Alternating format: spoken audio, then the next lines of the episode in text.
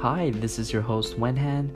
The discussion that we have in this episode is a little bit different from the usual content that I bring in the series, but if you do enjoy it, please let me know and I'll be sure to bring more of these in the future.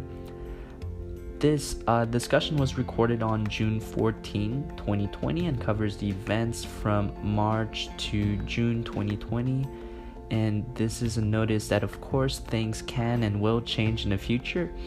And any topics discussed in this episode should not be taken directly as investment advice. You should always do a thorough research before investing your money and always use your judgment when you do so. With that, enjoy the episode.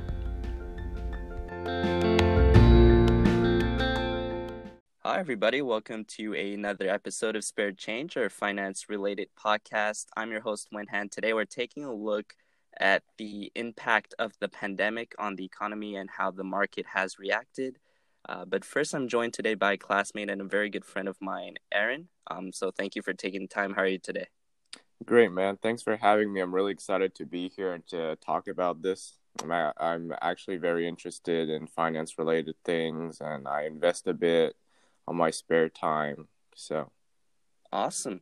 So, Aaron, I guess we could start by taking a look at just uh, the fluctuation of the market over the past few months, um, especially when the pandemic started early in March. So, I, I've I've taken a little look at the S and P 500 index, and it was at around 3,000 points in early March, and it dropped to approximately 2,000 points. So that's a 33% decline in, in the span of one month. That was due to COVID.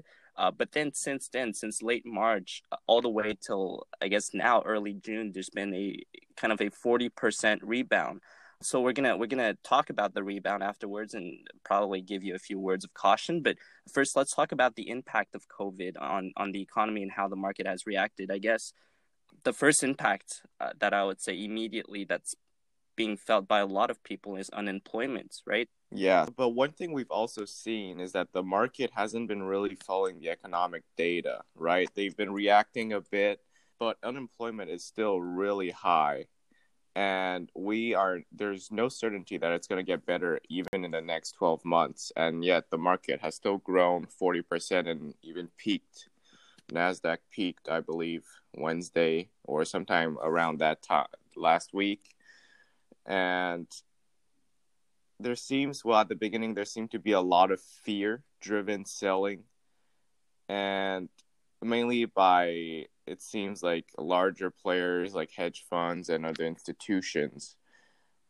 Like you're talking about the the rebound and you're right. So it seems like the market's being out of bounds with the economy i guess from like I said, from late March to early June, the market's up forty percent. Um, the Dow and the, and the S and P, and you said Nasdaq peaked, uh, had a historic high a few days ago. But right now, we're still in a time with a lot of uncertainties. Businesses aren't turning in profits yet, and a lot of them are actually still in hot water financially. So I guess that really begs the question: What's going on, right? It, it seems like the markets performance isn't really matching their our economic realities. I guess I found this pretty interesting article uh, from a wealth of common sense. I have it right here, but it says this phenomenon in which the markets out of bounds with, with the economies happened actually quite a few times in history. In in, in 2009, especially, uh, that's a that's a very recent example. And one of its explanation is that, and I quote here, the the market is forward looking while economic data is backward looking I guess that's true, but I, I still find personally that such a fast rebound is still somewhat alarming, right? People like certainty, but the fact is, nobody really knows how, how things are going to go from here.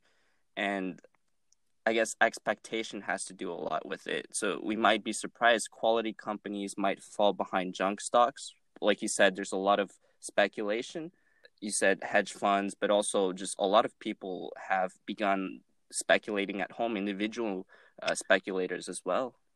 Yeah, so I mean, what we've seen, and it's especially in times of uh, high volatility, is either the market is too low or too high, and it's gotten to a point where people are uh, are uh, betting up bankrupt companies like Hertz, right? Mm-hmm. You saw Hertz yeah, is up sixty percent.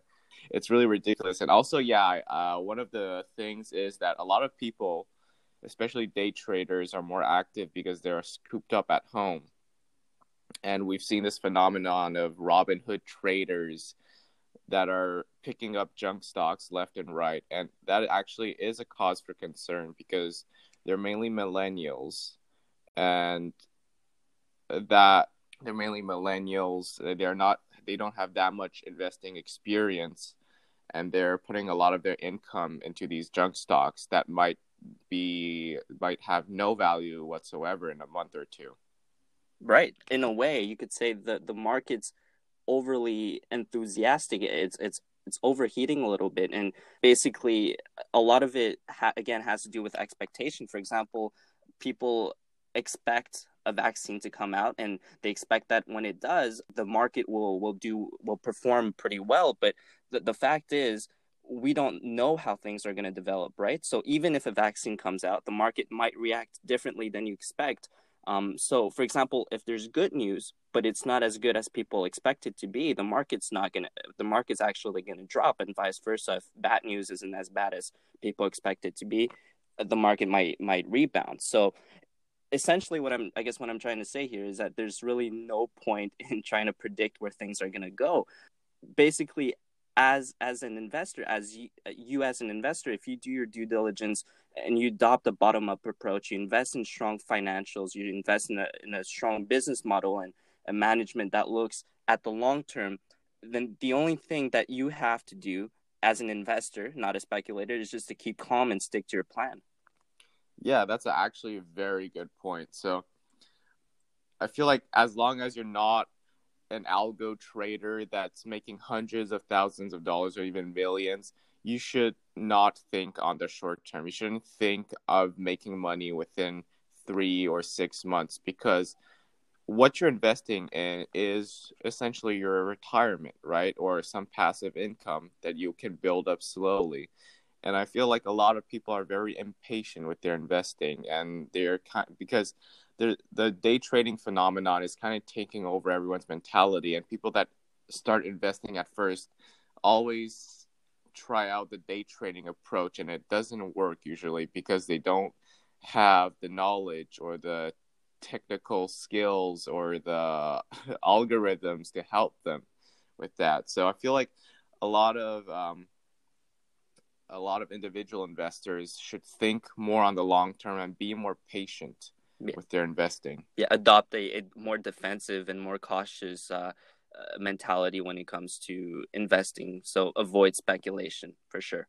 So I guess just going back, we could talk a little bit about. I have a few uh, uh stats here concerning unemployment. In February, I think in the United States, unemployment was at around three point eight percent and in May, uh, just a month ago, it rose all, all the way up to almost 14%.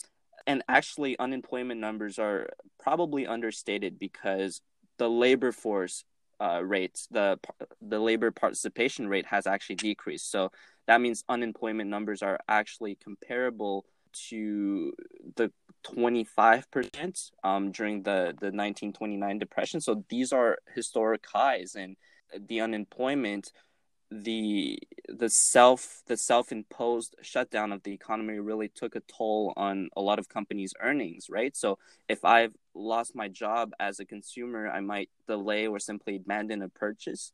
Consumer confidence is very low. Um, my discretionary income has taken a hit as a consumer and by by extension a lot of companies find themselves in a in a in a tough spot. And I guess there's a there's a survey by uh, Statistics Canada here, and more than half of Canadian companies reported a drop in revenues. So some as far as forty percent. So I guess what's more striking is that a lot of companies filed for bankruptcy right when the shutdown began. So uh, other companies are holding on for maybe three to six months with government support, uh, but that's a sign that a lot of companies' foundations, and I'm talking about I guess balance sheets here weren't very strong to begin with, right? So we've seen Hertz and its competitor Advantage rent a car lately. Um, in Canada, companies that went bankrupt. I'm thinking about Aldo, right, the the shoe retailer. In the United States, uh, J.C. Penney, the department chain stores. Yeah, so actually, a lot of these companies had had issues for many years, especially J.C. Penney. Um, right. I think they've had they've had issues since Bill Ackman invested in them a while back. Um, yeah, so uh, I I'm sure a lot of individual investors don't really uh, look at financials because it's boring and it's tedious, but it's something that's necessary. Even if you just check that they they have a good amount of assets to liabilities, a good ratio. They have a, a good amount of cash in their uh, holdings and things like that. They don't have uh, many, many debts they have to settle in the uh, near future, things like that. I feel a lot of people don't pay attention to these things, and they should just watch a few, just watch a few YouTube t- tutorials on how to read company financials. It doesn't take that long, and it's a necessary process to like be. Uh, it's necessary to as a defensive investor, right? Absolutely. And yeah. you talked about the unemployment rate, and I was just thinking how it's really not reflected in uh, the S and P or the Dow or the Nasdaq. And the thing is that uh, indexes like the S and P, right, the 500 most important companies on the stock markets, these companies are usually less affected because they have the ability to adapt to a crisis situation like the current pandemic and the ensuing lockdowns, while small businesses like your dépanneur or um, your you know your uh, local bar or restaurant, they can't adapt, right? They are essentially yeah. they well, depending on where you are, they probably are still forced to pay their rent. They have probably interest to pay on their debts, and they do not have any revenue whatsoever. Most of them, or a minimal amount of revenue, and these are the companies that are affected and their employees are the one that are affected. And if you look here, I have some data, right? So 20% of the S&P is occupied by Amazon, Microsoft, Apple, Google, and Facebook, all of which are tech companies that have been doing exceptionally well during the lockdown. And in the US, small and medium sized businesses account for 47.3% of American employees. And most of their employees are have been laid off or are uh, at reduced working at reduced hours reduced pay um, things like that. So the stock market really isn't reflecting the economic reality at the moment. So it is definitely concerning for the future whether the unemployment is gonna the economic state of North America is going to eat into the stock market and really affect performance. And also, another thing that I'm concerned about is the debt markets, because a lot of mm-hmm. companies are filing for bankruptcy protection, right? So, a lot of mortgages are going to go unpaid, a lot of debts unsettled. And that is definitely another concern I have. It kind of brings me back to 2007 when, um, with all the mor- mortgage foreclosures, right? And how all the how all the debt securities were going bust. Right. You brought you brought actually a lot of very good points. So what you were saying is uh, basically a lot of firms are tapping into their credit line, so they're borrowing money, and because of this increase in demand of credit, I guess the overall liquidity in the economy has decreased, and that kind of creates a vicious cycle. And the companies that are hit hard the most by this lack of credit, this illiquidity in the market in terms of the credit are the small and medium businesses because for example compared to a more established company sometimes because smaller companies don't have that credit rating they won't essentially get the borrowed money from the banks and they find themselves at a disadvantage. And i guess the second point you talked about amazon and, and microsoft and google doing exceptionally well well i think during the pandemic, uh, basically virtual products and services really have an advantage over physical companies, right? With uh, with high fixed costs. For example, like you said, rent, where companies that have low operating margins. Um, so a lot of uh, these companies are that are doing well, that are offering these kind of virtual products and services, are are really capital light. Uh, which means they don't require many assets to support their operations. So companies with recurring revenues and companies that are capital light have a good chance of making it through tough times like that, especially during a self-imposed shutdown of the economy. Yeah, another business model I can think of that should fare fairly well during this time are probably cheaper subscription based uh, subscription based uh, income models like Netflix or Disney Plus, things like that that are unlikely to get canceled by consumers. Absolutely. So uh, revenues that are uh, recurring revenues, essentially, uh, that sort of business model does very well in times like these.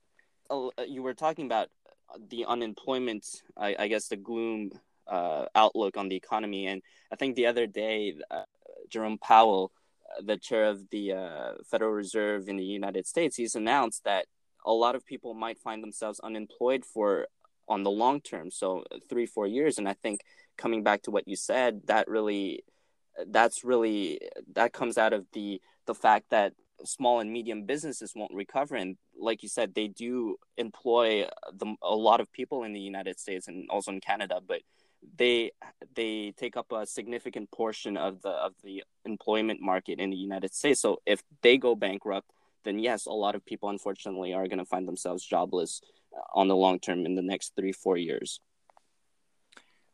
yeah so i mean but the thing is i'm thinking like the data is scary certainly mm-hmm. but if you're an investor and you're 40 years old or under that or younger this crisis should not be a concern for you unless like you're a day trader and that's literally your main source of income right? Yeah but that's it. because this all this money all this cash you have turned into stocks etfs and bonds you're going to turn it back into cash in 15 20 years when you retire or even more if you're younger.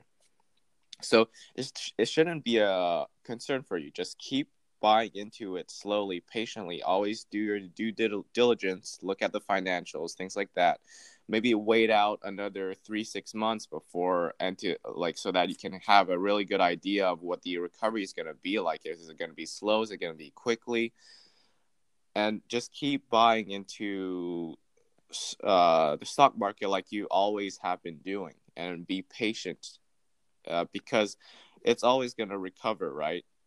Yeah, exactly. Well, I guess you mentioned uh, look for strong financials, and I guess we could take a look at the balance sheets of a lot of those companies that are, are struggling. So essentially, what happens um, during this sort of economic shutdown is that companies, and I know it's accounting, and and and you might be scared away, but let me get let me just uh, talk you through because accounting is so important when it comes to when it comes to investing right? Uh, basically during a pandemic like that companies they need more uh, what's called working capital. So that's uh, those are the current liabilities subtracted from i guess current assets.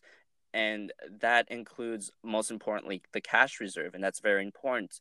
Um, and also another problem is that i guess a lot of companies account receivable increases. So that means their customers aren't able to pay in time, and that can also lead to cash shortage. And the other problem is that leverage companies, right, those with a lot of bad debts, they find themselves in trouble. So essentially, companies with uh, weaker financials, I guess the two main problems when it comes to, to weaker financials is that one, companies don't have enough cash on hand to take them through uh, tough times like these. And two a lot of companies have a lot of bad debts. So these are two elements that you should really be looking for on the balance sheets when you're uh, looking at investing in companies for the long run. Uh, do you have the financials uh, to to make it through hard times? Do you have a cash reserve that could that could sustain you uh, through a, through a three month, six month shutdown, maybe even longer? And do you have a lot of bad debts on your accounts? Yeah, ultimately, cash solves all the problems in the world. I, I guess uh, just a quick mention. Um, it, it doesn't. It, it's still it's still quite uh, important, but on top of the drop in earnings and consumer confidence, uh, there's been a drop in the price of commodities, and namely oil, right? So back in March, the uh, standoff uh, let's call it what it is, uh, the standoff between Saudi Arabia and Russia uh, kind of drove oil production up at a time when demand was low because of COVID. And we kind of know that the Canadian economy relies heavily on its energy sector, right? And that's been hit quite hard. But again, uh, I guess the price of, of crude oil has restarted to increase over the past few weeks. So uh, that's just that's just like I guess a tangent on um, how the Canadian economy has been doing. It's been hit quite hard, especially its its energy sector. Yeah, and actually, this energy sector, I don't feel like it's paid much attention because it's mainly in like Saguenay or in Western Canada. But it is the one of the main drivers of the Canadian Canadian economy, and that it does have a lar a big impact on the um, Canadian dollar to U.S. dollar conversion rate, right? Yeah. So this is something Canadian investors should, should keep in mind because right now the conversion rate is pretty uh, high. So it's not that great converting Canadian dollars to US dollars. So maybe stick with the TSX or something. You're right. I mean, uh, so basically, how it works is that uh, when the Canadian dollar becomes stronger uh, relative to the US dollar, and you're holding US equities with Canadian that you've bought with Canadian dollars, then when Canadian dollars rises, your investment loses value, right? So that's what that's what you're saying. But I personally think that if you have a good investment in the United States, just because there's a prospect of Canadian dollars rising and relatively to the US dollar doesn't mean you shouldn't look at the US market, but definitely when it's rising like that, you should definitely be careful and take that into account because uh, just the currency exchange will have an impact on the fluctuation of, of prices. Yeah. But the market as it stands now is probably going to go up and down and up and down for the next couple months because we don't, and especially with the prospect of a second wave, right? Yeah. Um, and we don't know how much, what's going to happen because a lot of governments are saying they can't afford another shutdown if there's a second wave. But how's the second wave gonna look if there is no shutdown and a lot more people get uh, COVID at the same time? We don't know what's gonna happen then if the, because well we've never lived something like that. Yeah. So, just to add on to what you're saying, I guess vol- the volatility in the market really has to do with with the many uncertainties uh, that the, the the future holds. Right? We don't know how COVID's going to develop things might get better. They might not. There might be a second wave. There might be a second shutdown. So we don't we don't know right? So and there's really no point in guessing where where it's going to go.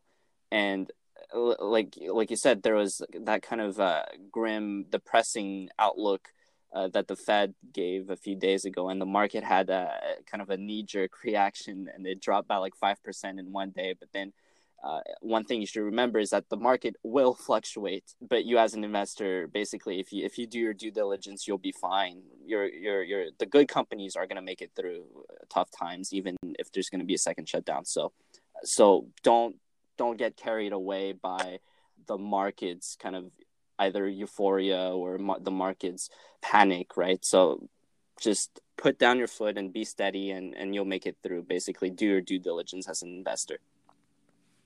Yeah, and also, um, a lot of people buy into the market when it's dropping, right? But then it drops another five, ten points, Be- um, five, ten percent. I mean, because they're they're too excited about the drop, mm-hmm.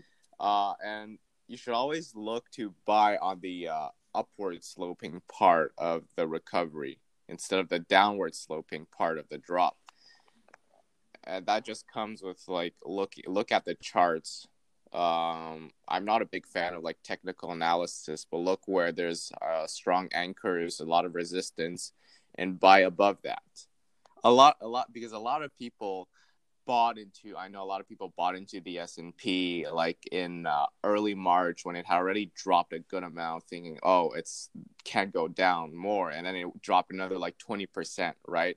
And that is a good amount of profit you missed off of because you bought in too early. So always look to buy into the upward sloping part of the recovery. Personally, I'm not I'm definitely not a big fan of of timing the market, but I guess the one rule you should always follow is never, and and that's from uh, that's from uh, a guy called Benjamin Graham. Uh, he said basically never buy a stock because its price went up, and never buy and never sell a stock because its price went down. Right. So that's the the rule you have to follow. But I guess like what you were saying is, uh, what if it, there's a drop and I get excited and I, I hop on board I guess I guess one of the uh, just to bring to bring back to a one of the investment strategies that some people follow uh, requires a lot of di- discipline is uh, the the concept of dollar cost averaging, right? So uh, basically mm-hmm. putting a fixed amount into the into the market every month, no matter how the market fluctuates, and if it keeps dropping, then good. The same thousand dollars will get you even more uh, even more shares of the company if prices keep going down. But then again, dollar cost averaging does take a lot of uh, discipline, and it does take a lot of uh, well. It, it, first of all, it requires that you you have something to put aside every month, and two, it does require a lot of discipline. I mean, even if it's 25 dollars you put aside uh, every month, it still amounts to a good amount of money in 10, 15 years. Absolutely, right? Yeah. So I mean, if you're dollar cost averaging, it works all the time. So you don't even need to look at how your stuff is doing. Just put the money in exactly yeah. every month, you know? Yeah. yeah. Yeah, about the Ben Graham thing. The problem right now, Ben Graham's he said never buy something when it's growing, never sell something because it's falling. The thing right now is everything is growing and falling and nothing makes sense. That's true. So it's hard to value things um, at the moment, right? So I would say, like, I still stick by my uh, suggestion to look when there's an upward sloping. You you see a strong trend towards because stocks are moving uh, according to sentiment. They're not moving according to intrinsic value at the moment. They haven't been doing that for probably since mid March. Yeah. Right. Especially on the shorter term. So look at a strong trend upwards. You can see this from either like even from like Secretary of the Treasury when he said, "Oh, we can't afford another shutdown." This is a strong indication that the companies aren't going to get hit as hard again because there's not going to be another lockdown. Right? Things like that. Yeah.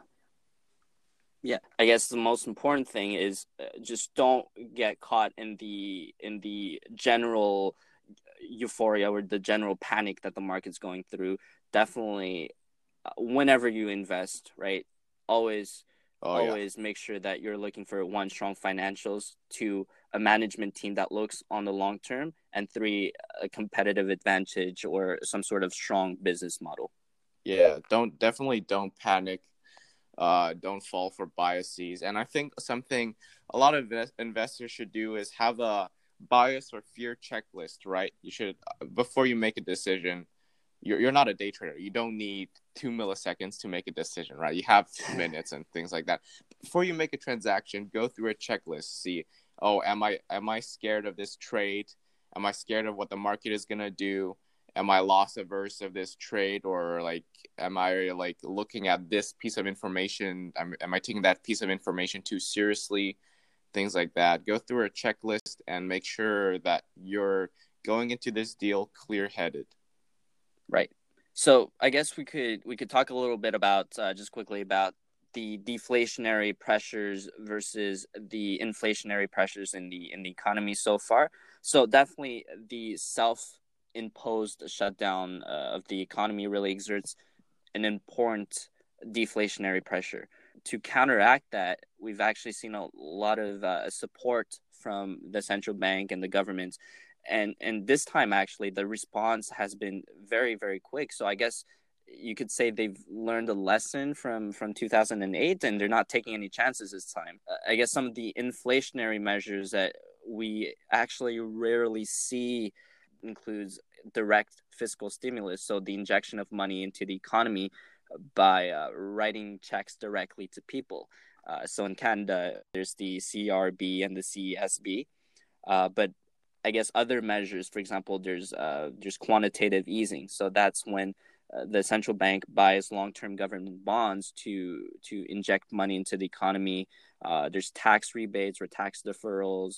Um, and of course, there's a classic lowering of interest rates, right? And and I guess speaking of which, the the slump of the of the economy uh, really actually presents a lot of opportunities. So I'm looking at uh, the low interest rates. So that translates into a uh, low fixed mortgage rates and they're at around i think 2% that's that's a historic low if you're a borrower and i was talking about quantitative easing and some people are actually rebalancing their their portfolio so they're selling stocks and uh, they're selling bonds sorry and they're putting their money into equities and some of which are actually more fairly priced now but what i'm saying is there's definitely a lot of opportunities when it comes to this uh, this shutdown. So because there's this sort of deflationary pressure due to the shutdown, but then the government's kind of counteracting that with with inflationary measures right now, and you should look for these kind of opportunities. Yeah, and one thing I think of when you talk about deflationary and inflationary is the U.S. Um, the U.S. dollar is not that prone to inflation because it's it's held to a standard, right? A lot of co- countries will, well, pretty much manipulate their currency to be at a certain ratio to the US dollar, right? yeah. Also, people are, across the world use the US dollar as an index, essentially. But the thing is, a lot of other current currencies, including Canadian dollar, there's definitely, I feel like, the inflationary pressure is definitely stronger than a deflationary pressure because there is so much cash being injected into the economy right now. But honestly, I don't think it is a big problem. We have not, the Western world pretty much has not had inflationary problems for the past 50 years. And yeah. we've we've seen even 2000 uh, in 2008 uh, they also in the end they started injecting large amounts of cash into the economy and it did not have that big of an issue. It actually led to a huge boom right? Mm-hmm. so. Well yeah uh, well right now actually inflation in canada is at a historic low as well. It's at i think at like 0.5% inflation rate right now. And so like you're right. Basically the inflationary measures that the governments are bringing in are actually somewhat necessary. Yeah, but uh, I mean, the inflation is probably going to have a de- delayed effect on the economy because also a lot of people are cooped up and not consuming. We definitely yeah, need to wait for more economic data to really determine this. But then again, I don't think the inflation is going to cause any problems per se. Right. Yeah. Well, especially at a time when uh, consumer confidence is so low and earnings of, of uh, revenues are, are, are down for companies now isn't it time to be to be scared of oh are we kind of injecting too much money into the economy? I think right now the the well the fed where the central bank and the government's priorities are really just to help out these businesses make through uh, these times. And right now we're worried about unemployment right? We're worried about a prolonged period of decrease in earnings, I guess there's more pressing issues that they have to address. Yeah, and also in the equities market, inflation affects every single company equally. So there's nothing you need to worry about if you invest in the equities market or even bonds, treasuries, and things like that. Yeah. Well, for a long time, a belief about equities is that they kind of protect you against inflation. Uh, I don't know if that's necessarily true, but definitely, definitely your assets when you're investing them in the equity market, most of the time they're staying ahead of the inflation curve, anyways. Yeah, I mean, one thing people can do to kind of offset it, I guess, is to buy a bit of commodities.